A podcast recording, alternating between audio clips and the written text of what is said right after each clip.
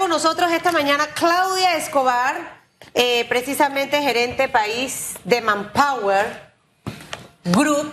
¿Pero qué le pasa? Eh, por estar molestando. Ustedes no saben todo el bullying que me hace. Vamos a hablar sobre expectativas de empleo y escasez de talento 2023 de Manpower. Eh, un tema que, que, a mí siempre me apasiona cuando Claudia viene porque yo siempre digo que uno tiene que explotar su talento. Primero descubrir cuál es. Porque todos tenemos muchos talentos, pero están escondidos. Entonces cuando ya yo sé cuál es mi talento, yo voy a estudiar, yo me voy a capacitar, yo me voy a formar en eso. Eh, y segundo, obviamente, las necesidades que también hay en el mercado, porque eso también es importante. Claudia, ¿con qué noticias nos traes para arrancar este segundo trimestre del 2023? Buenos días. Buenos días. Bueno, muchísimas gracias primero que nada por la invitación. Eh, como te comenté en el trimestre anterior, la verdad es que Panamá eh, está siendo positivo frente a sus expectativas de contratación. Los empresarios han mostrado un leve incremento en sus intenciones de contratación versus al trimestre anterior. El trimestre anterior estábamos en un 39% de tendencia neta y hoy estamos en, en, en, un 41%. Este trimestre abarca, vale la pena recordar, de abril al mes de junio y el 54% de los empresarios entrevistados señalaron que tienen intenciones de aumentar sus planillas, un 14% de disminuirlas, un 26% señala que se va a mantener igual y un eh, 2% no sabe. Entonces, Oiga, cifras positivas, buenas, cifras esperanzadoras. Positivas. Es correcto. Lo importante que yo siempre señalo es que cuando las empresas eh, sienten confianza en el mercado, obviamente se aumentan pues esas intenciones de contratación. Confianza en el mercado, esa es la clave. Claro, cuando tú piensas que a tu empresa le va a ir bien, que hay buenas expectativas de crecimiento, que hay una proyección de que todo se va a mantener, entonces, pues obviamente, pues uno puede apostar a contratar más personas, ¿no? Y Tradicionalmente en la época de las campañas políticas hay bastante reserva de parte de los empresarios. Me llama la atención que ya estamos de lleno en campaña política, no oficialmente, uh -huh. pero ya estamos en medio de la batalla política. Hay precandidatos que ya creen que son candidatos, en fin, ya usted sabe el panorama. La lógica tradicional llevaría a hacer entender que no hubiese tanto optimismo, pero sí lo hay, es decir, no se está permeando ese ambiente político a las decisiones empresariales. Eso me gusta. Sí, y además que venimos, eh, recordemos de un efecto rebote que nosotros tuvimos una, una cuarentena muy severa que afectó negativamente eh, la tasa de desempleo a niveles de un 18% y hoy estamos en un 9% y ya se ha visto pues que estamos nuevamente eh, estableciéndonos, o sea, ya no es un repunte tan alto como en momentos anteriores, pero sigue en positivo que, es bueno para, para nosotros como país. Y este, pues esperamos que se mantenga y que logremos eh, volver a la tasa de desempleo que había antes de la pandemia, que estaba como en un 7%. ¿Qué tenemos que hacer eh, como país? Y cuando digo país, no solo es el Estado, no solo es el gobierno, Claudia, sino todos, entra aquí el sector privado. Acabamos de terminar una fabulosa y exitosa eh, Expo Comer, Expo Logística, dentro de todo este marco expoturismo, de las ferias de la Cámara de Comercio, y, y definitivamente que agarrar estos números y sacarle provecho, ¿no? Eh, eh, para tratar precisamente de lograr lo que dices, de bajar ese nueve y tanto a un siete eh, y garantizar que más personas tengan esa oportunidad, obviamente, de trabajo. ¿Hacia dónde de, debieran estar alineadas las estrategias de cada uno de los sectores que en este momento acabo de mencionar? Para aprovechar, en realidad, cómo estamos, ¿no? Claro, obviamente eh, el tema de la empleabilidad es complejo porque hay múltiples, múltiples variables que inciden. Nosotros, si bien estamos disminuyendo nuestra tasa de desempleo, que es importante, pues la tasa de informalidad también está aumentando. Entonces, creo que debemos enfocarnos en promover eh, políticas que generen trabajo formal. Y también pues hay una relación entre el nivel educativo y el trabajo formal. Entre una mejor o mayor educación tengas, pues mejores probabilidades tendrás de obtener un trabajo formal. Es que precisamente estas cifras que tienen que ver con el trabajo formal, es ahí donde está lo positivo de compartir estas cifras. porque mientras el país ya estamos prácticamente en 50-50 en el tema de la informalidad, el tema de que la formalidad esté diciendo, ¿sabes qué? Yo tengo buenas expectativas, voy a contratar más en el siguiente trimestre, qué sé yo. Eso nos dice que por lo menos, no es que vaya a disminuir la informalidad, pero por lo menos ya hay una, ya hay una contención, por lo menos con esta cifra, es un síntoma que uno puede estar sintiendo. Sí, nosotros con, con estos estudios lo que como individuos podemos hacer es este, sacar data, sacar información sobre lo que siempre comentamos y que es el tema que, que te apasiona, que es el tema de la educación. ¿no? Hay, eh, digamos, competencias transversales que sirven indistintamente del sector o del área de estudio en la que tú te enfoques, como por ejemplo todo lo que tiene que ver con habilidades digitales, el idioma inglés o tener un, hasta un tercer idioma, todas esas habilidades. Son Vamos a reforzar lo que acabas de decir, que por eso es que le digo a todos los jóvenes que llegan, conversan conmigo, eh, tengo otra segunda carrera, ya estudiaste esta, no importa, no pasa nada, este tiempo vale y vale oro.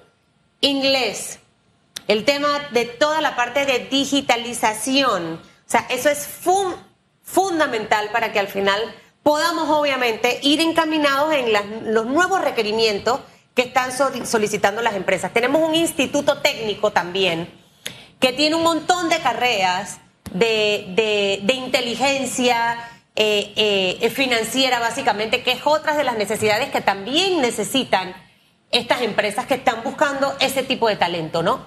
Sí, porque siempre hablamos también de la paradoja de que tenemos, eh, digamos, una tasa de desempleo que todavía no, no está como, como quisiésemos, pero también tenemos un alto porcentaje de empresas diciendo no encontramos el talento que necesitamos, porque ahora estamos en un mundo globalizado, mucho más digital y entonces quizás hay población que requiere empleo, pero no tiene esas competencias que necesitamos, porque hoy día no importa. ¿Qué es lo que más te dicen las empresas? ¿Qué es lo que más dicen las empresas en esto?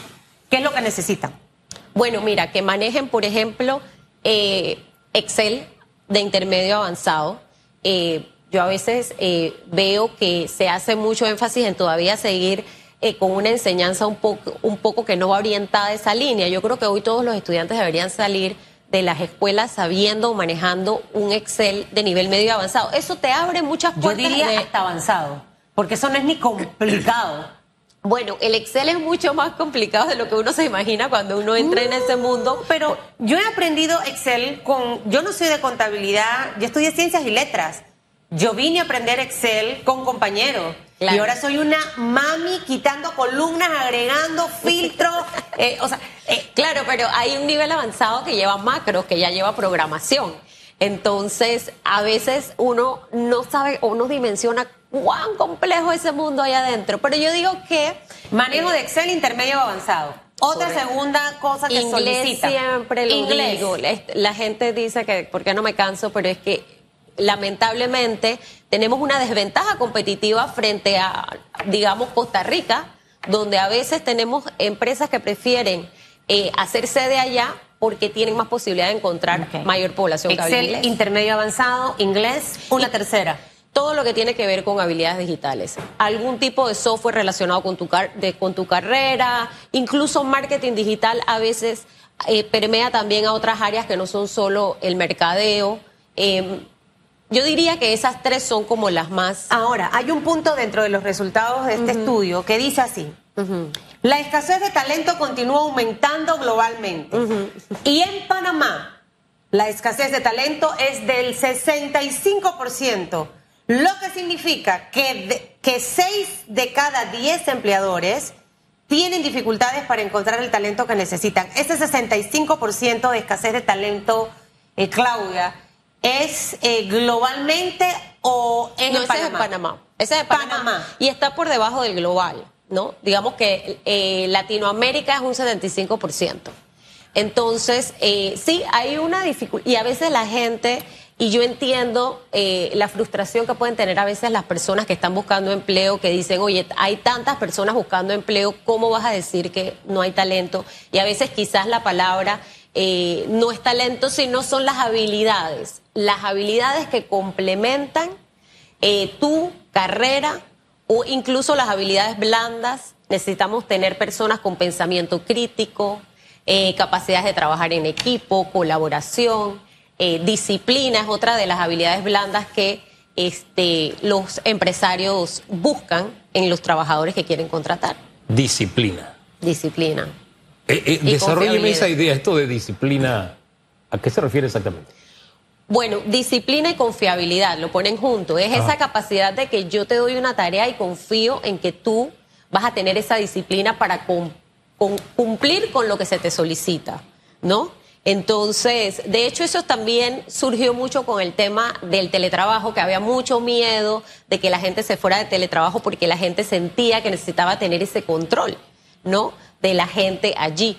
Pero si yo confío en las personas y las personas son eh, eh, disciplinadas en lo que les corresponde hacer, esas personas van a realizar su trabajo dentro de la organización o en sus casas si tienen esa posibilidad de hacerlo a través del teletrabajo. Es que me quedo pensando en el tema y al final gran parte del problema que tenemos en el oeste podría de alguna forma eh, buscar un respiro, buscarse un respiro a través de este mecanismo, pero este es un tipo de trabajo que va en dos vías. Yo soy productivo, yo tengo metas, las alcanzo hasta allí. Gran parte de la queja que había por parte del otro sector, que es los trabajadores, es que sentían que el teletrabajo les obligaba a trabajar más en casa.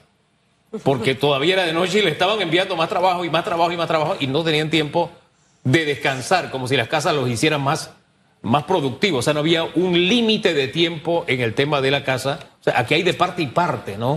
Que siento que tenemos que madurar un poquito ese aspecto.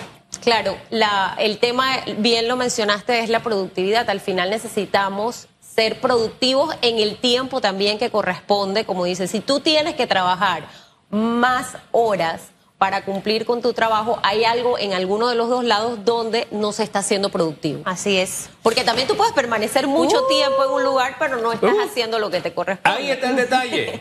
calienta silla, calienta banca. Mire, yo le digo a la gente que trabaja conmigo, ellos, ellos lo saben. A las 6 de la tarde, si usted entra a las 9, usted se va para su casa. Si usted entró a las 8, a las 5 se va para su casa. Puede pasar, dentro de mi círculo de influencia está que yo no puedo interferir en otra área que va a afectar que yo me pase de mi hora. Pero las personas tienen que acostumbrarse a ser efectivos en sus 8 horas de trabajo. Si usted en sus 8 horas de trabajo no es efectivo, algo está ocurriendo en la organización de lo que usted está haciendo o la manera también en la que los líderes que lo rodean lo están llevando. La efectividad es una cosa tan valiosa. Yo cuando empecé a ser reportera, Claudia, yo decía, yo a las 3 o a las 4 de la tarde mis reportajes de Código 4 tienen que estar listos. Y estaban listos. Adelantaba hasta una semana de reportaje. Y no es que ahora me queda tiempo para que me eches más trabajo, sino es que utilizaba de manera eficiente el tiempo. Y eso es algo en el sector público, eso fuera fabuloso que pasara porque usted llega allí y están esas cosas en el sueño eterno, los archivos. Y, tenemos, alguien habló de, algo de medir al servidor público también por su eficiencia y por su productividad. Y es algo que creo que al final todos tenemos que llevar y ser eh, más enfáticos en eso de trabajar en esa línea. Aparte también de la información, ¿Usted iba a decir algo de un número? Que lo no, no, es que estoy viendo acá. Es que eh, cuando hay buenas noticias en medio de todo lo que estamos viviendo, yo creo que hay que destacarlas. O sea, que la media global sea 23 eh, y nosotros, nosotros estemos en 41 como expectativa de contratación en el próximo trimestre, es una excelentísima noticia. No es buena, es, es excelentísima. Que estemos por encima de Costa Rica, que usted dijo, oye, tienen ventajas comparativas con nosotros. Muchas empresas deciden irse para allá. A pesar de eso Estamos no tanto, pero un poquitito arriba. No es consuelo de tonto, porque al final ellos tienen cierta ventaja respecto a nosotros. Pero siento que de verdad esta noticia tiene mucho más alcance del que de pronto hemos comentado acá, ¿no? Sí, yo digo que nosotros tenemos que también ver lo positivo, que a veces nos enfocamos, siempre van a haber áreas de oportunidad y áreas de mejora, pero tenemos que enfocarnos en que tenemos sectores como el, el servicio de comunicación que tiene un 75% de interés en contratación, un 52% el sector de tecnología de la información, energía. ¿Qué comunicaciones? Comunicaciones tiene que ver con todo lo que abarca desde agencias de publicidad hasta sector de telecomunicación, todo lo que involucra. Sí, para que usted no piense que nada más es los canales de televisión o las emisoras de radio. O sea, hay otro mundo aparte de todo esto. Exacto, exacto. Entonces, sí, tenemos, tenemos buenas noticias este trimestre y eso, eso nos alegra. Tenemos que seguir pues trabajando en pro de tener un país más productivo. Aparte que, ver, disculpe algo más, es que no he visto las gráficas, ahora que las Ajá. veo, la- lo- estoy contento, ¿no? Cómo hemos ido aumentando desde 2022, va subiendo hasta el 2023. Creo que ahí se ve, ¿pa? ¿eh? Sí, ahí se logra ver. Algo. Cuando uno ve la gráfica, que uno va en ascenso, uno dice, vamos, hay vamos, esperanza. Vamos, no vamos un, un, como dije yo, no la- tan alto, no es una subida tan Claro. alta, pero veníamos de un 10, menos 18% en pandemia. Ahora, la constancia también me llama la atención, ¿no? Sí, Ya, ya igual, pues también los economistas han compartido de que va a haber un crecimiento, quizás no tan alto, pero Claro. va, mientras vayamos creciendo vamos bien. Lo importante es aprovechar ese crecimiento, no nada más que se quede en la gráfica que tiene Manpower o que estaba viendo Hugo. 65% de los empleadores reportan dificultades en Panamá para encontrar ese talento. Posiciones más buscadas por los empleadores, es decir, por los que tienen negocio y andan buscando gente. Que algunas las ha mencionado aquí Claudia. Recepción y atención al cliente, fundamental y vital. Sí, pero esas son las más difíciles, que llaman la atención. Esas no son las más buscadas necesariamente, Claro. sino las más difíciles. De encontrar. de encontrar. Y, y casualmente el otro día estábamos en un foro de, de- por el tema de la mujer y todas las que estábamos ahí hablando habíamos sido recepcionistas, porque es un nivel de que te abre la puerta para entrar a una organización. Así es. Y a veces a lo mejor tú dices, bueno, pero una recepcionista que nece- necesita un bachiller, pero hoy día en las empresas globalizadas, nuevamente el inglés. El Necesitas inglés. manejar algún tipo de tecnología porque te toca coordinar agendas. Nada más no es como antes, que a lo mejor ustedes levantaban el teléfono. De hecho, Karen Chalmer aquí también empezó como recepcionista. Hubo un montón de gente y, y eso le abrió la puerta. Pero todo el tema de experiencia cliente, lo que ahora es como el customer service, el, el, el, el, experience, el, CX experience de los clientes, toda experiencia. Nos hemos quedado atrás y Panamá siento que muy personalmente y humildemente lo digo, eh, nos hace falta reforzar el tema de atención y servicio al cliente. Al ser un país de tránsito, esto es desde el taxista, el, taxista que hace una buena atención, ya eso va marcando. Y Lucy Molinar en su momento, recuerdo que quería implementar el tema de servicio de atención desde eh, las escuelas. Eso es fundamental. Si no tenemos la educación necesaria, Claudia, no vamos a ir eh, eh, sembrando para luego cosechar. De las más difíciles también, que no encuentran, marketing y ventas. Que hay un montón de pelados que estudian marketing en la universidad, pero cuando vienen a las prácticas, yo digo que fue lo que aprendieron en esa universidad de mercadeo. Y eso viene muy de la mano con el tema que mencionabas de la digitalización. O sea, que aprendes, si aprendes, eh, o si quizás cuando estabas aprendiendo, quizás ya hay, co- si no te mantienes, digamos, aprendiendo y actualizándote, quizás algo que cuando tú estabas dando en la universidad estaba vigente, Ya cuando te graduaste ya no, pero tienes que continuar estudiando. Para eso están diplomados, los cursos, muchos gratuitos. Ingeniería, puesto de IT y análisis de data que lo mencionaba. Hace poco alguien me decía, oye, que análisis de data, vete con data analítica, métete en eso. Eh, eh, ahí en el IPSE, que es eh, gratuita la, la- la- prácticamente las clases. Mire, díganle a sus muchachos que ve este programa para que vean lo que tienen que estudiar y dejen de estar estudiando lo mismo de siempre, lo mismo de siempre que por eso no encuentran trabajo. Las cinco habilidades blandas más demandadas en Panamá. Habilidades blandas, que no es lo que usted debe tener en el currículum de lo que se graduó del diploma, pero que es fundamental. Pensamiento crítico y análisis. Ni, nuestros políticos tienen el pensamiento crítico y análisis. Fundamental. Confiabilidad y autodisciplina. Wow, yo me voy a agarrar a esto porque es que estos, estos son los, los perfiles que cuando yo quiero contratar personal, me fijo más en esto que a veces el resto de las cosas, porque una persona con esto tiene todo para poder aprender. Trabajo en equipo y toma de iniciativa. Esas habilidades blandas que también usted como padre, desde niño, puede empezar a trabajar. Claudia, porque al final este es un trabajo en conjunto. Los papás hacemos una parte en la casa, el sistema educativo la otra, eh, para que podamos tener gente preparada y que estos empleadores puedan encontrar esas habilidades blandas y esos talentos. Así es. Y me gusta que mencionas también el tema mucho de los técnicos, porque también eh, hay una creencia o un paradigma de que solamente los licenciados son los que tienen posibilidades de insertarse en el mercado laboral y ser exitosos en él. No, las posiciones técnicas también son demandadas. Y también eh, hay un mercado para ese tipo de eh, profesiones que no podemos dejar de lado. Hombre, Claudia, gracias por habernos acompañado esta mañana con tajaba de buenas noticias.